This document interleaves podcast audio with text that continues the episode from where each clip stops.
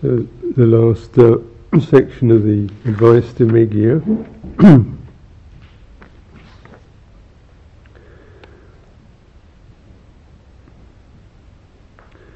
so these basic kammatthanas, the asubha kammatthana, the unattractive aspect of the body, should be maintained in being for the purpose of abandoning lust, loving kindness, metta, for the purpose of abandoning ill will, mindfulness of breathing, anapanasati, for the purpose of cutting off discursive thoughts, the perception of impermanence for the purpose of eliminating the conceit, I am. For when a man perceives impermanence, perception of non self becomes established, and when one perceives not self, arrives at the elimination of the conceit I am, and this is Nibbana, here and now.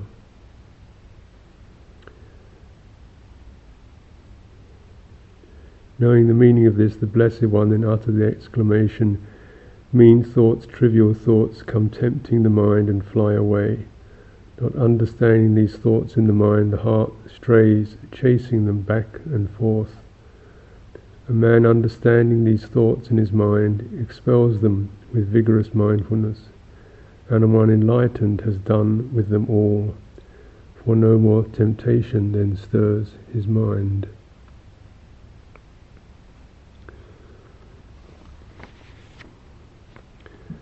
So, this today I'll talk about the perception of impermanence and um, to do with sense of I am.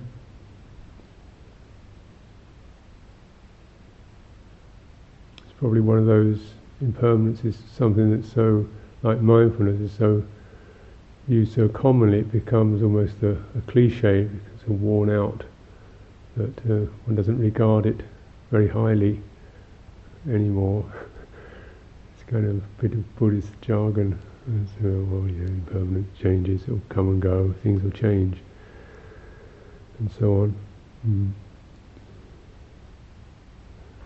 But, uh, of course, the Buddha is saying this very powerful statement with the uh, developing this perception of impermanence to eliminate a particular quality of, of notion or a particular quality of conceit or assumption, sense of I am, and this is um, the realization of nibbana.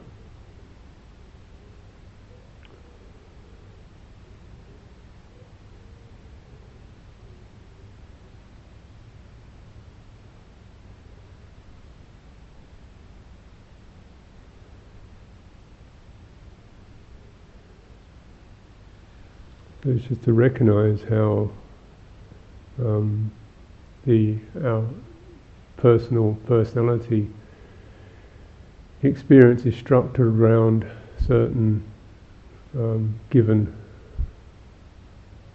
norms or standards or things that become absolute. Mm.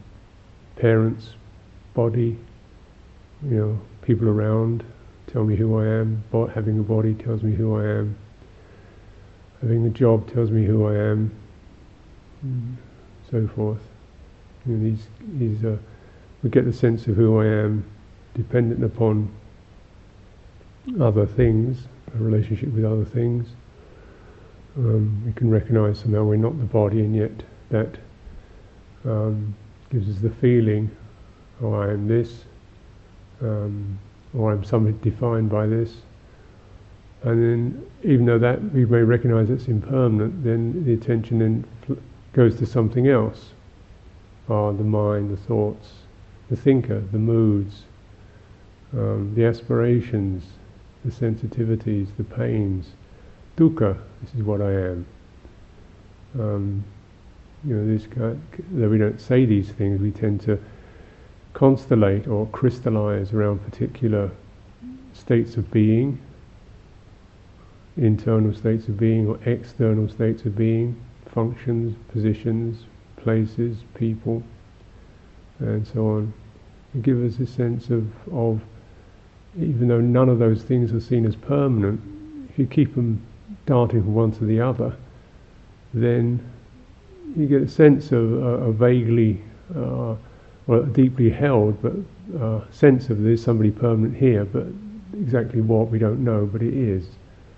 There's a kind of blurred effect from moving from one object to the next. Maybe I'm that which I am that which moves from one object to the next. My mind, my mind races from this to that. That's what I am. I am my mind which races from this to that.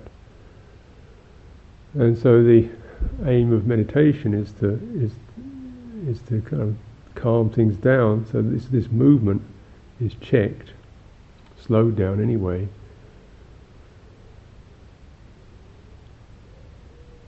And this is practiced in tandem with a lot of letting go of um, permanence on external level and permanence even on a um, personality level.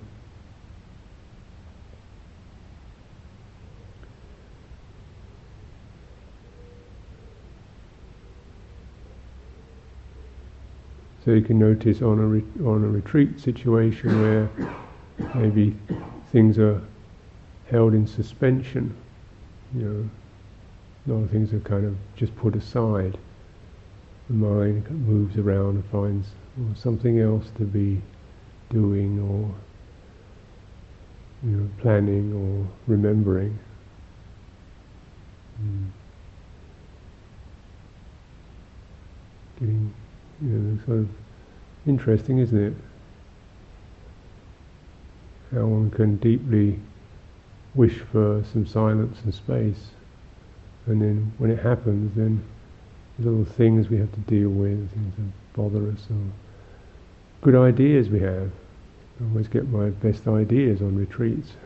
you know, how to do something or the other, because the mind is just like a, almost like a squeezed out sponge, and it's just wanting to soak up something, you know, to get and then the things that we, when your mind is quite uh, calm and clear, then it can work exceptionally well. So you get brilliant um, ideas and things of this nature. I think we all recognise this as um, problem with oh, or syndrome in meditation retreats. Why is that? You know because it occurs right across the board, really. Mm. different things. You, know, you get interested in particular studies, Buddhist studies. That's the most legitimate form of it. Or monastic duties. That's also fairly sounds legitimate, isn't it? We could be doing for the welfare of the community, the monastery, buildings. Mm write that letter to the friend I forgot to, haven't written to for five years. Yes, oh right, I've got some space. You know, these are all things that can come up, which on a conventional level are legitimate and so on. So, and you know, you can, you can to sort of find your level with this, what, what you do.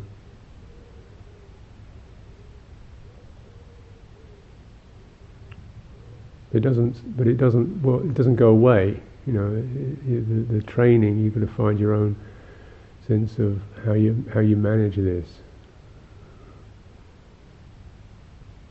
But essentially, just to, to at least to contemplate how that happens and how kind of driven one can find oneself, how poignant some of these things can be. And just still, wait a minute, why is that such a big thing right now? Strange. Just smell a rat there somewhere? And, it, you know, or of course it can even most subtly get into the uh, meditation itself, where we we get busy meditating, planning meditation stages we're going to get to, and so forth. What's actually happening is, is uh, some kind of object is being built up to hang on to.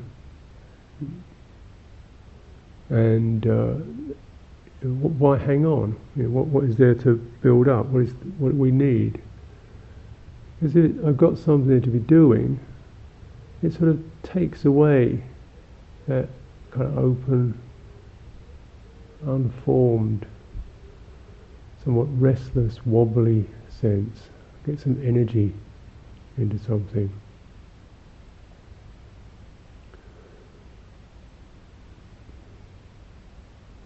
And it's around this that this sense of self is the is the crystallizing of energy into with volition, with contact, mm,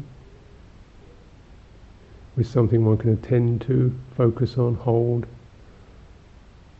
These are the forms of sankhara. The volition always is the, the most powerful and obvious one. Is the drive towards, the itch towards, the twitch towards. Or of course, you know, away from.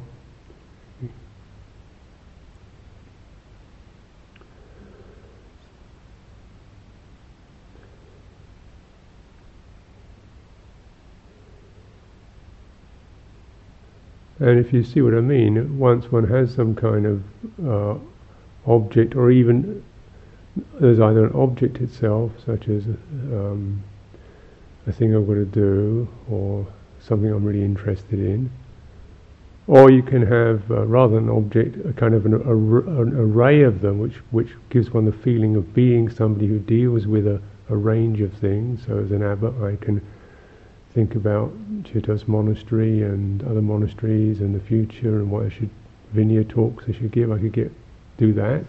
So rather than one particular object, I get into the, into um, a, a number of them that still build up the sense of here I am, being me with the future.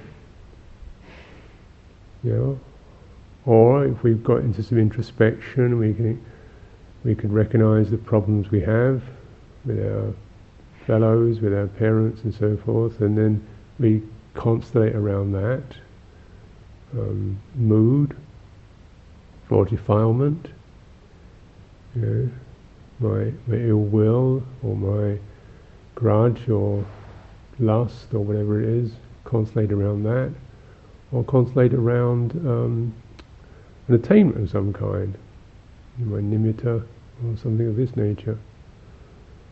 You know, so this is powerful stuff, and obviously there's good places to hang out in, and places that one, you know, establishes um, in order that the mind can calm or clear enough, and you, if you like, you, you become that.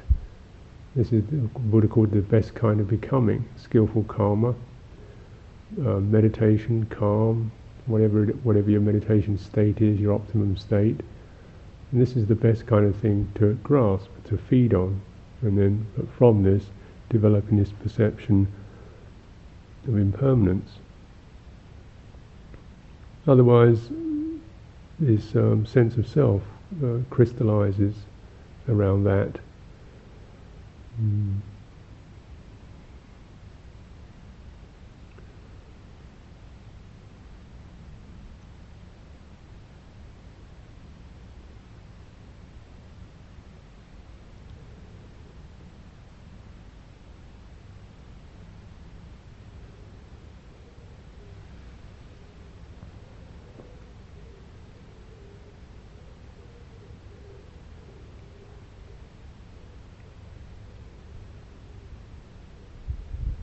In a range of ways, either something I uh, I have to do, you know, something they want me to do, or I have to do, mm, or something I have done, or something I am, either in a positive sense, or something I am in a negative sense, or something I should be in a positive sense, or something I dread that I might be in a negative sense. And so you can go from external events and duties and into internal moods, meditative states, psychological states, emotional states, and And these are uh, particularly the quality they have, they can be quite poignant and stirring. So we we often get into the feeling of it, or the dealing just with the our responses to um, the agitation that we feel. You know, I've got a problem with you know people or sex or food or sleep, something like that. And so then, oh, you know, I've got a problem with this. Uh, should I stop trying to have a, you know, be something else? Um, and there's there's limitations, or you know, you can practice, you can cultivate like that. And in a way, this this self instinct is quite content to keep that going. That because a paradigm of me being something with a problem, or with a skill, or with a virtue, or with a future, or with karma, you know, so much karma I could carry because of this, that, and the other. Keeps the whole paradigm of self operating.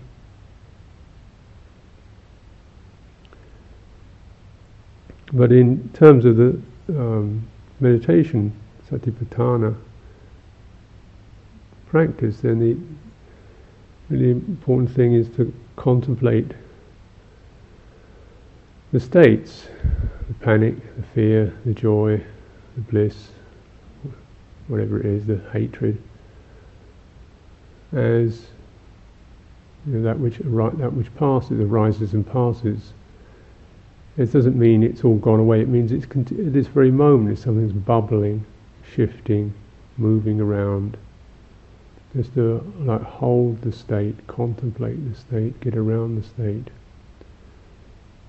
mm. rather than it goes off into a topic where it crystallizes into a me with it, me and my mind, me and my life, me and my karma, me and you know, and then once it's in that me and, what the average person will find themselves doing is trying to deal with the it and forget about the me. Mm.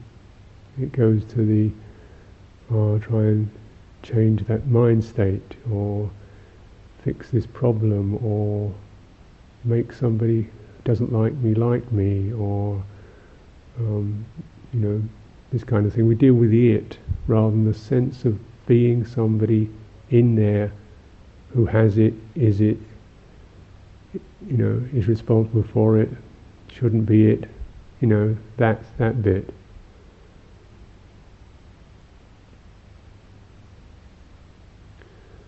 And so that that's the direction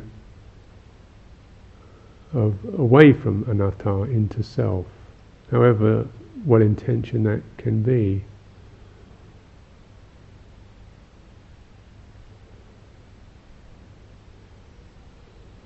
And we get into various kinds of compulsions around that.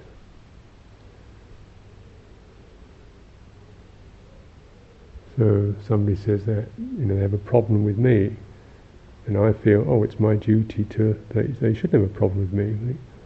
No, I didn't ask them to have a problem with me. Um, you know it's not my. you know my thing is to is to get into the sense of of um, well am I supposed to be someone who who nobody has a problem with? What's that? What's that about? Is that Where's that sense that I've got to be liked, understood by everybody? Why? Why should that happen? Did that ever happen to anybody?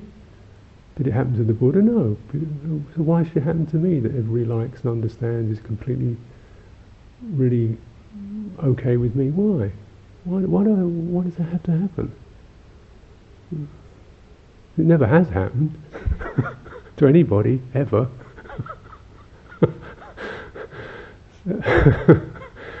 Because I, I want to feel, you know, I want to be that, don't I?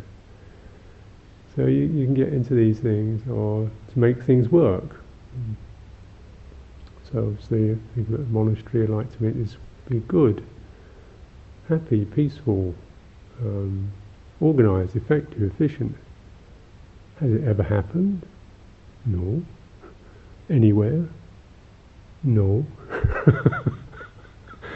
so why should it happen here?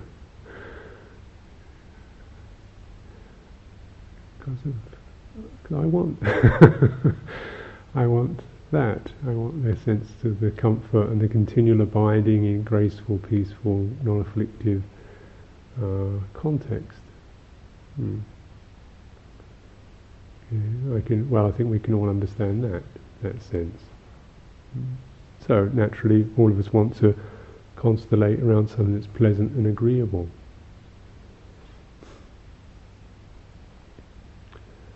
But um, this is samsara, and it's not supposed to work. You know, it's um, you know, one can arrive at places where the sense of dukkha and distress is just felt, understood, handled, not resisted, not blamed, not inflicted, not um, proliferated around. It's like this, and released.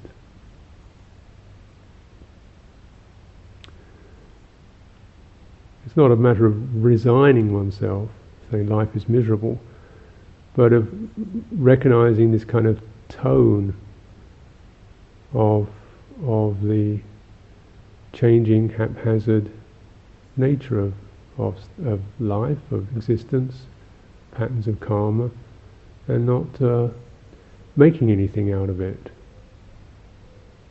Not establishing a self around it, either internally or externally. It's my my my re- added resolutions for the rains, which it's quite a struggle actually, is, is, is atammayata, which means don't make anything out of anything. And uh, so this is a continual challenge. Is don't that this moment don't add another moment to it. Hmm. It's just this. And so of course the mind will, wants to react and proliferate and uh, build up patterns of self and me and people and the future and the monastery and Buddhism and so forth. So quite challenging. But um, seems a very interesting practice just to see what it brings up. it's just even having that in mind, the mind goes so far and then it, it knows what it begins to recognize what it's doing and then just relax, let go, and it goes into sort of slightly giddy, mind looking for something to find and then give up. And then this quality of release, space, ease, the present.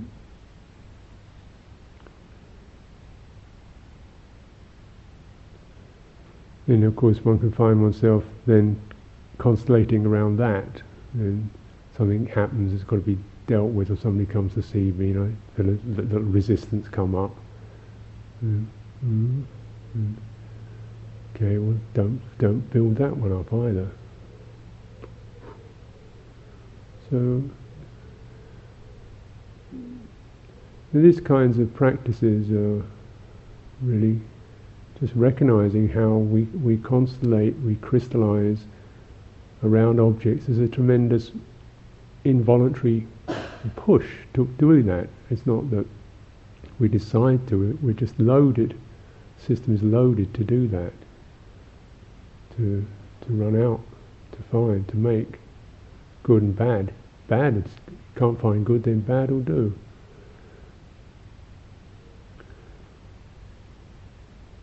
And sometimes the it's the it's the it's the poignancy of those bad and good things that that takes us away from exploring who has them.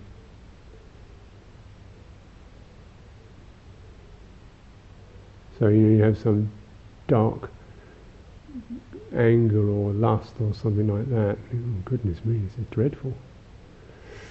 Whew, you know, do something about this. And um, yeah, we do do, we are doing something about it. you know, just kind of sitting and not acting and not speaking on those things. We're doing something about it. And then just breathing into that, feeling it in the body, relaxing it. Samatha.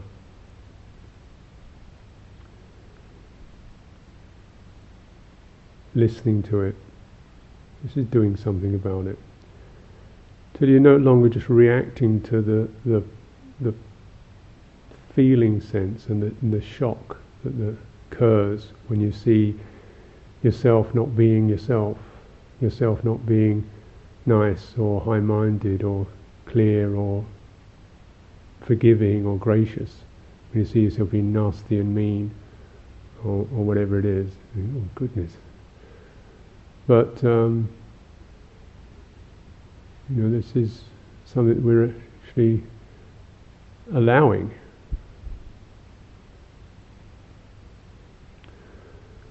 We're doing something about it by being present with that and by developing meditation and by developing wisdom you know, and even a way of acknowledging and saying, you know, this is this is the way it's like this, isn't it? Because you can take all these things very personally, and that's that's the way it gets stuck.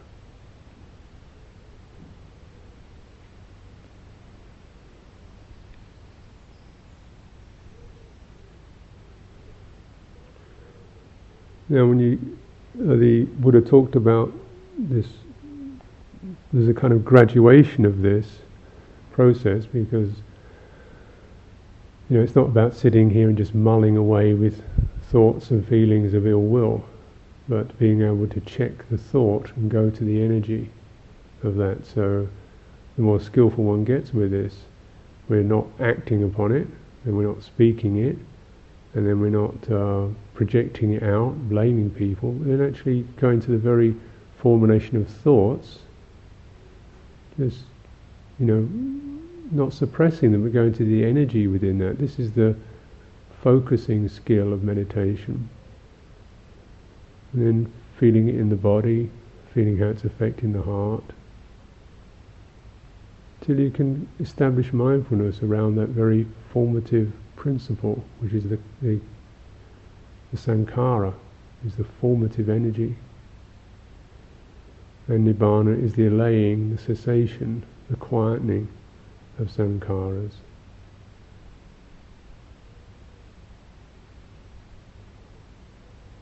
And it's through this um, tackling these sankhara forces which come out into these uh, frustrated and confusing and hurt channels, that you liberate that energy.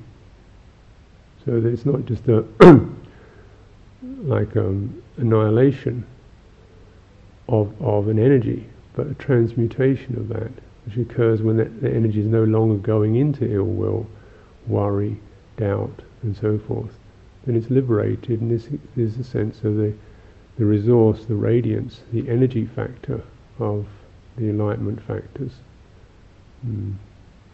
Just consider how much energy is used up, we use up in thinking, every, needlessly, in worrying, in planning, and how the emotional states are supported by the thoughts, and the thoughts are supported by the emotional states.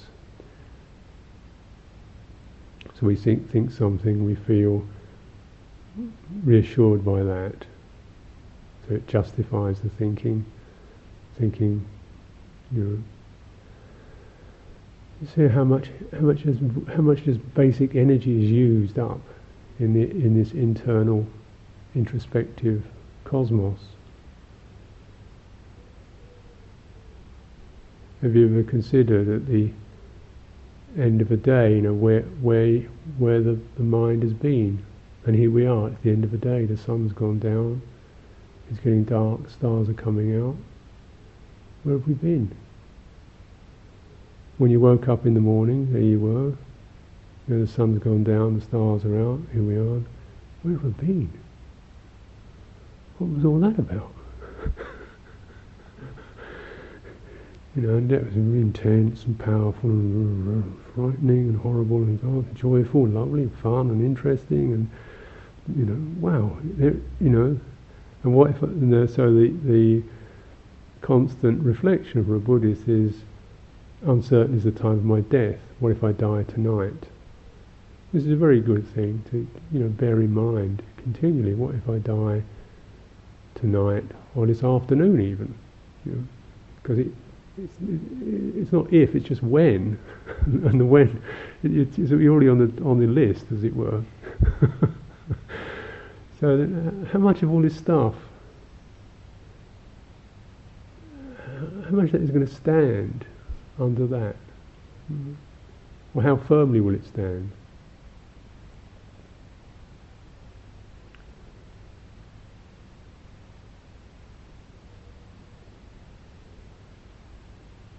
So this is a way of kind of like of um, mental hygiene, just spring cleaning. What am I? What am I using up? Recognizing that these uh, mental objects are rather like physical objects. They become possessions. I look in, look in my kuti. I've got all these hundreds of things. Buddha, very nice things, books, Buddha images, incense burners, candles, this, that, and the other. They're beautiful, all given by people in faith. Oh, this is lovely. I'll put it there. This is lovely too. I'll just put that there. Oh, here's a nice plant somebody's given I'll put that there. Well, I better have a sprayer for the plants, I'll put that there. And I, I need to have something to clean that with, I'll put that there. And I have to have a towel to, to do that with, I'll put that there. A lot of stuff here. and uh, array. I spend my days just shuffling through stuff trying to find things sometimes. Where's that bit of paper? I've got about 7,000 pieces of paper. And so sometimes I think, you know, and the moment I want to give it away, there's that moment of, oh, oh that'd be, and then I give it away and it's gone. And I never missed it at all. You know, it's like the whole thing, it, it seems so permanent and real and fixed and, and it's all, and just the amount of energy that one can put into keeping it all going and keeping it tidy and ordering it. Isn't the mind rather like that? You know, isn't your mind get to be like a very full house?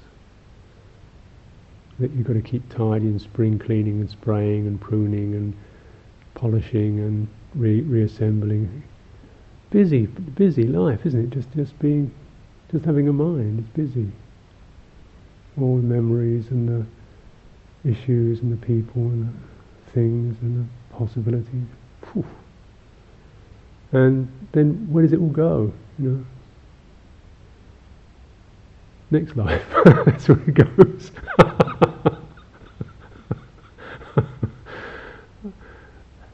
and so one is in there, you know, and and he, with all this stuff, I think, well, I've got a lot of, you know, and identified in some way with it all.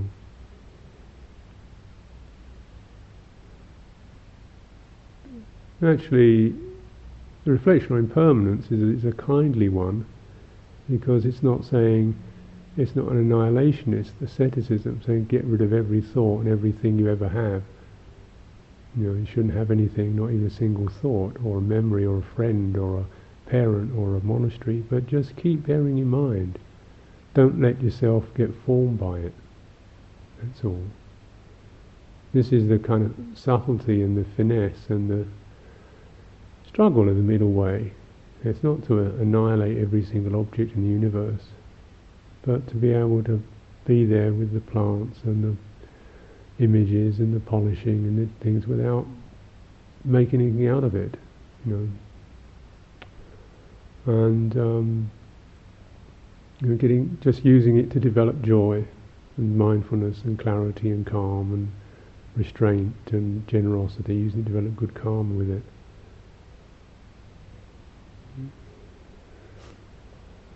But also to bear in mind that even good karma is not that good.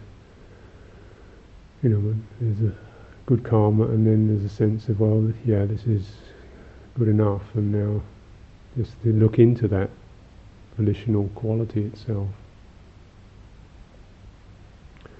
Good enough. Por dee. This is the catchphrase, Luang Por Chah's catchphrase. It, it's a very good one, to, another good one to bear in mind in terms of places, people, and meditation. Good enough. Mm.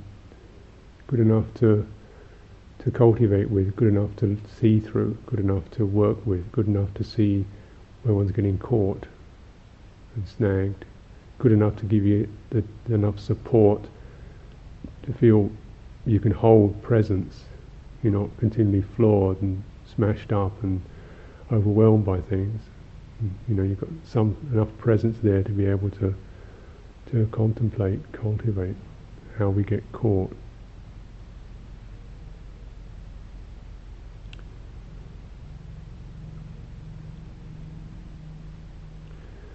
In terms of the awakening process, the Buddha talked of these ten fetters, which are, as, a, as an awakening process, uh, um, give us a, a, sense of what, how does this realization of nibbana, how does anatta unfold? You know, there are different levels of it. Some of the kind of we more personality level is the most apparent, which is that which is formed through relationships with people, social, conventional level. So, how one presents oneself in one's physical appearance, uh, one's skills, one's intelligence, one's um, duties and things one does, the personality level, identifying with that. Um,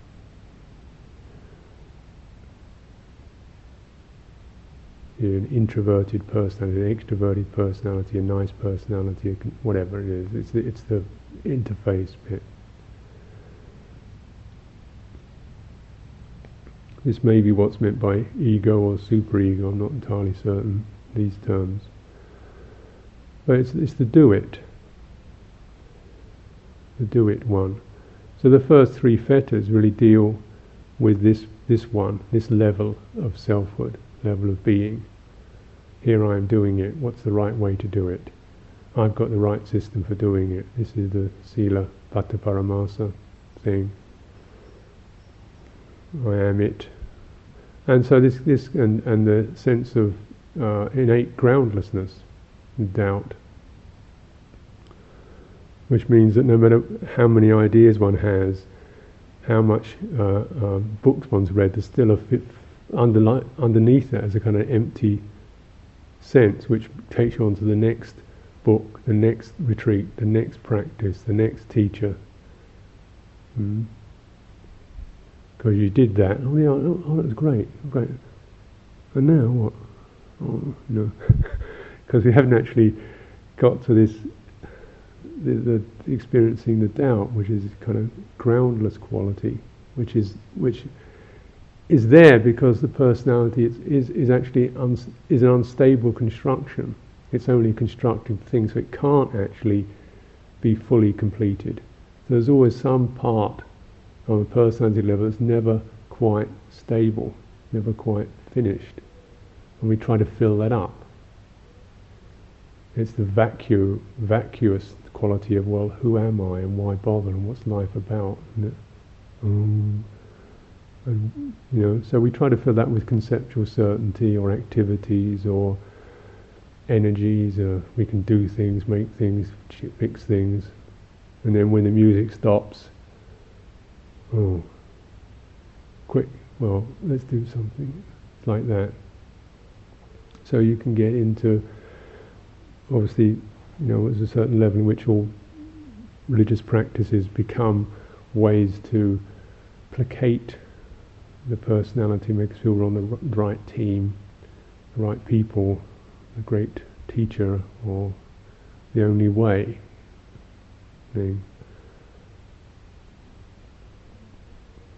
But as you begin to experience some of the the uh, confusions that occur around holding to those things, the tensions and the ill will and the quarrelling and the strife and the conceit that occurs around that. This is suffering. And contemplating the thoughts, the opinions as impermanent. Not that we shouldn't have any, but they are they're not to be constellated around. They're just fine. This works for me right now. That's all I know.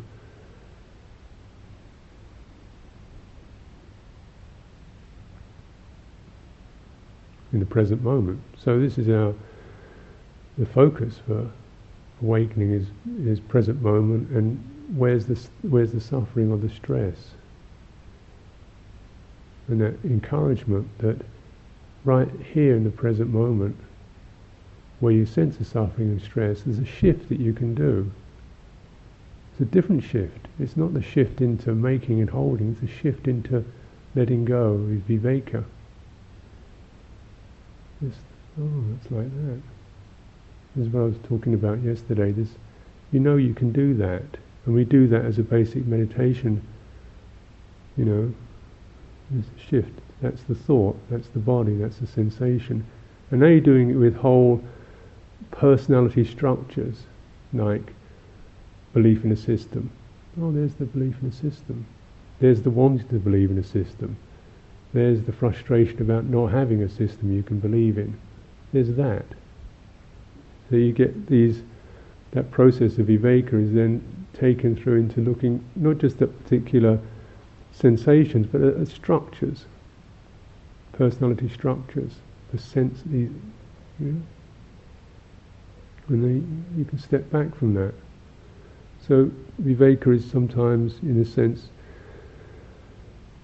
um, it kind of, kind of responds to the experience of anicca. Because when you when you step back, the thing is allowed now to move and shift. It's no longer locked. And with that there's a realization of a kind of open freedom. Oh, this bit doesn't suffer. Oh. Mm. So interesting enough, in, in these fetters, you get this stuff is the first level of it, which is the personality, Sakkaya. But then the rest of it, with the seven further fetters, are to do with what's called something called the whole phenomenon is called at, attabhava, or the becoming into sense of self, and the the others are to do with asmi, rather than sakkaya. Asmi is a general I am sense, and it takes us out of the socialized personality experience into something more primary. And the first level of is primary, the next two fetters, which are to do with very basic sentiency. This is um, raga and um, irritation, patigha.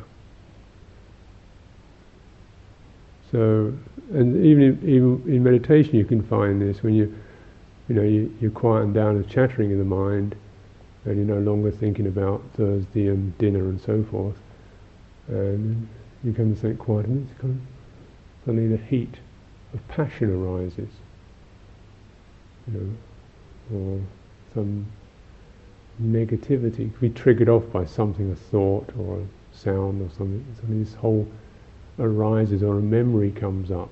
There you are in the argument, or there you are in the in the sensual paradise. And so, and you know, however it's perceived whatever it comes up as. And these these are these are very disturbing, of course. But actually, these are occurring at a kind of layer somewhat beneath the personality. These are the kind of more fundamental, most embodied experience that we just get into through being born and embodied here, which is so you can say they're almost coming out of the bodily sense even though they may express themselves in mental or psychological states, they, you can feel the body itself feels them. You feel heated up by them, or twisted, or shut. Sometimes you feel your chest close down, or something you your guts harden up or tighten up with some feeling of rage or anger or grief. You can, you know, this is very bodily stuff. Yeah. So it's not personal. It's not personality stuff. It's it's it's more like just to do with being an identity, an individual.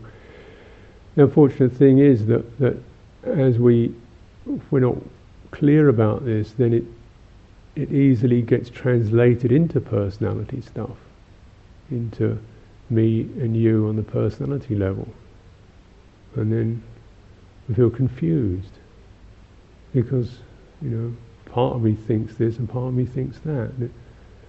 You know, but actually this is more like prime, primary, embodied things. Then, you know, it's feeling the heat of passion in the body, feeling the, the tightness, the tension of ill will in the body.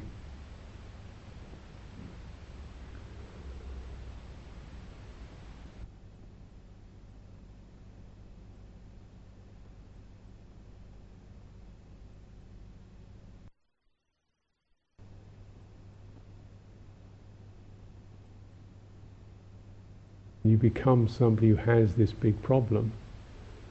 But going to the energy and even the bodily sense of it is very helpful because it's not personal, it's not personality there. And you can respond to that very much in the present moment, just feeling into the body textures and tones. If you're using mindfulness of body, mindfulness of breathing, um, this is a very skillful means for softening ventilating, breathing through, with no mental attitude to that, apart from a sense of mindfulness, spaciousness, compassion.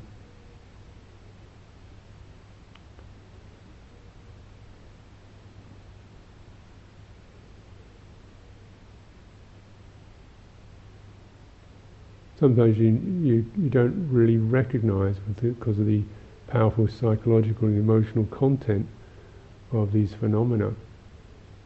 You don't recognize what's actually happened to your body. So sometimes people are hunched over. Obviously, their chest is being completely closed down by something. Mm-hmm. The whole front of the body is sunken, and really not not aware of that at all. Uh, of realizing that that is relevant to the psychological emotional state. And if you just go to the bodily sense and what is this tension across my chest? What is this uh, emptiness in the abdomen? Can I feel the body there? Breathe through it, opening up, that the psychological state wouldn't have a base to stand upon and you'd see through it for what it is, conditioned. But the self instinct is so strong to base itself around a mental state, even if that mental state is horrible. It, it rivets our attention and we become someone who has to deal with this, someone who shouldn't have this, someone who's got a problem with this, someone who needs to be something other than that, someone who shouldn't be this way, and all that intense lot of self gets uh, formulated.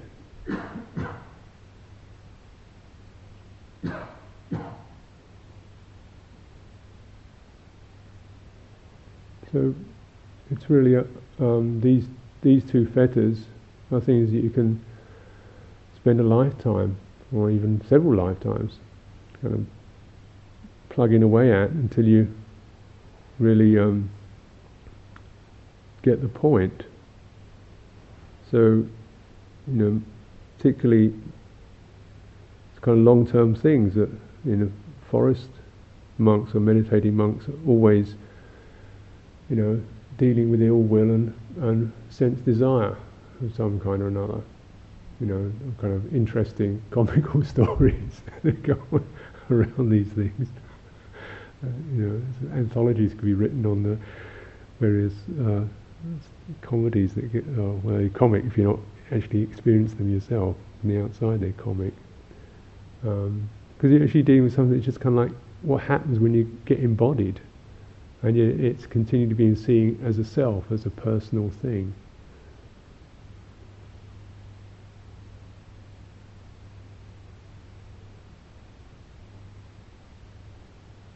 And to deconstruct that, you're going against something that's, far more powerfully embedded than the personality, which is difficult enough. So you know you do develop need uh, a lot of faith, a lot of samadhi, or continuing, not just moments of it, but just a continuing collectedness and that strength, and that holds mindfulness onto that, holds it there, like an energetic gravity that stops you getting blown away into these things. But the unpeeling, unfolding of that is, is joyful. And you come to the the other fetters, which are the ones that only the arahant has cleared, which are much more subtle, that which takes us into um, some position or another. You're not even embodied, but to that which inclines towards being something any, of any kind, you know, subtle form, non-existence, um, this kind of that sense, which is probably not apposite to a practice at this moment in time.